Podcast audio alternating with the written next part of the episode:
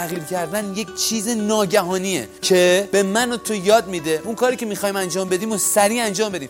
تغییر کردن به نتیجه رسیدن نیست. تغییر کردن به معنی اینه که من دست به تغییر بزنم. یعنی شروع بکنم. یعنی اگه وزن زیاده وقتی که این برنامه رو دیدی یه های اون غذاهایی که جلوته برش داری دیگه نخوریش. این میشه تغییر. تغییر به معنی نیست که همین الان وزن ده کیلو کم بشه. تغییر به معنی اینه که دیگه دست به غذای پرچرب و پرکالری نزنی. به این میگیم تغییر.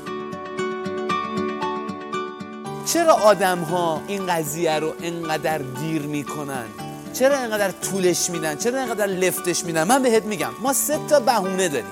بهونه اول میگیم که اگه من بخوام تغییر بکنم باید یک مربی یک استاد یک معلم خاص داشته باشم. آیا به نظر شما آنتونی رابینز داشت؟ این آدما وای نمیسن منتظر کسی. بهونه دومی که ما میاریم چیه؟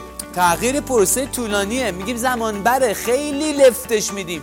فکر می‌کنیم که یک زمان زیادی رو باید خرجش بکنیم تا اون اتفاقی که ما می‌خوایم بیفته. اما نه. من یک هو تغییر می‌کنم. چرا یه هو تغییر می‌کنه؟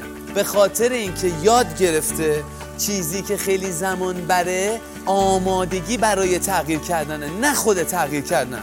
دلیل سوم و بهونه سومی که ما نمی‌تونیم تغییر بکنیم اینه که میگیم من ارادهشو ندارم.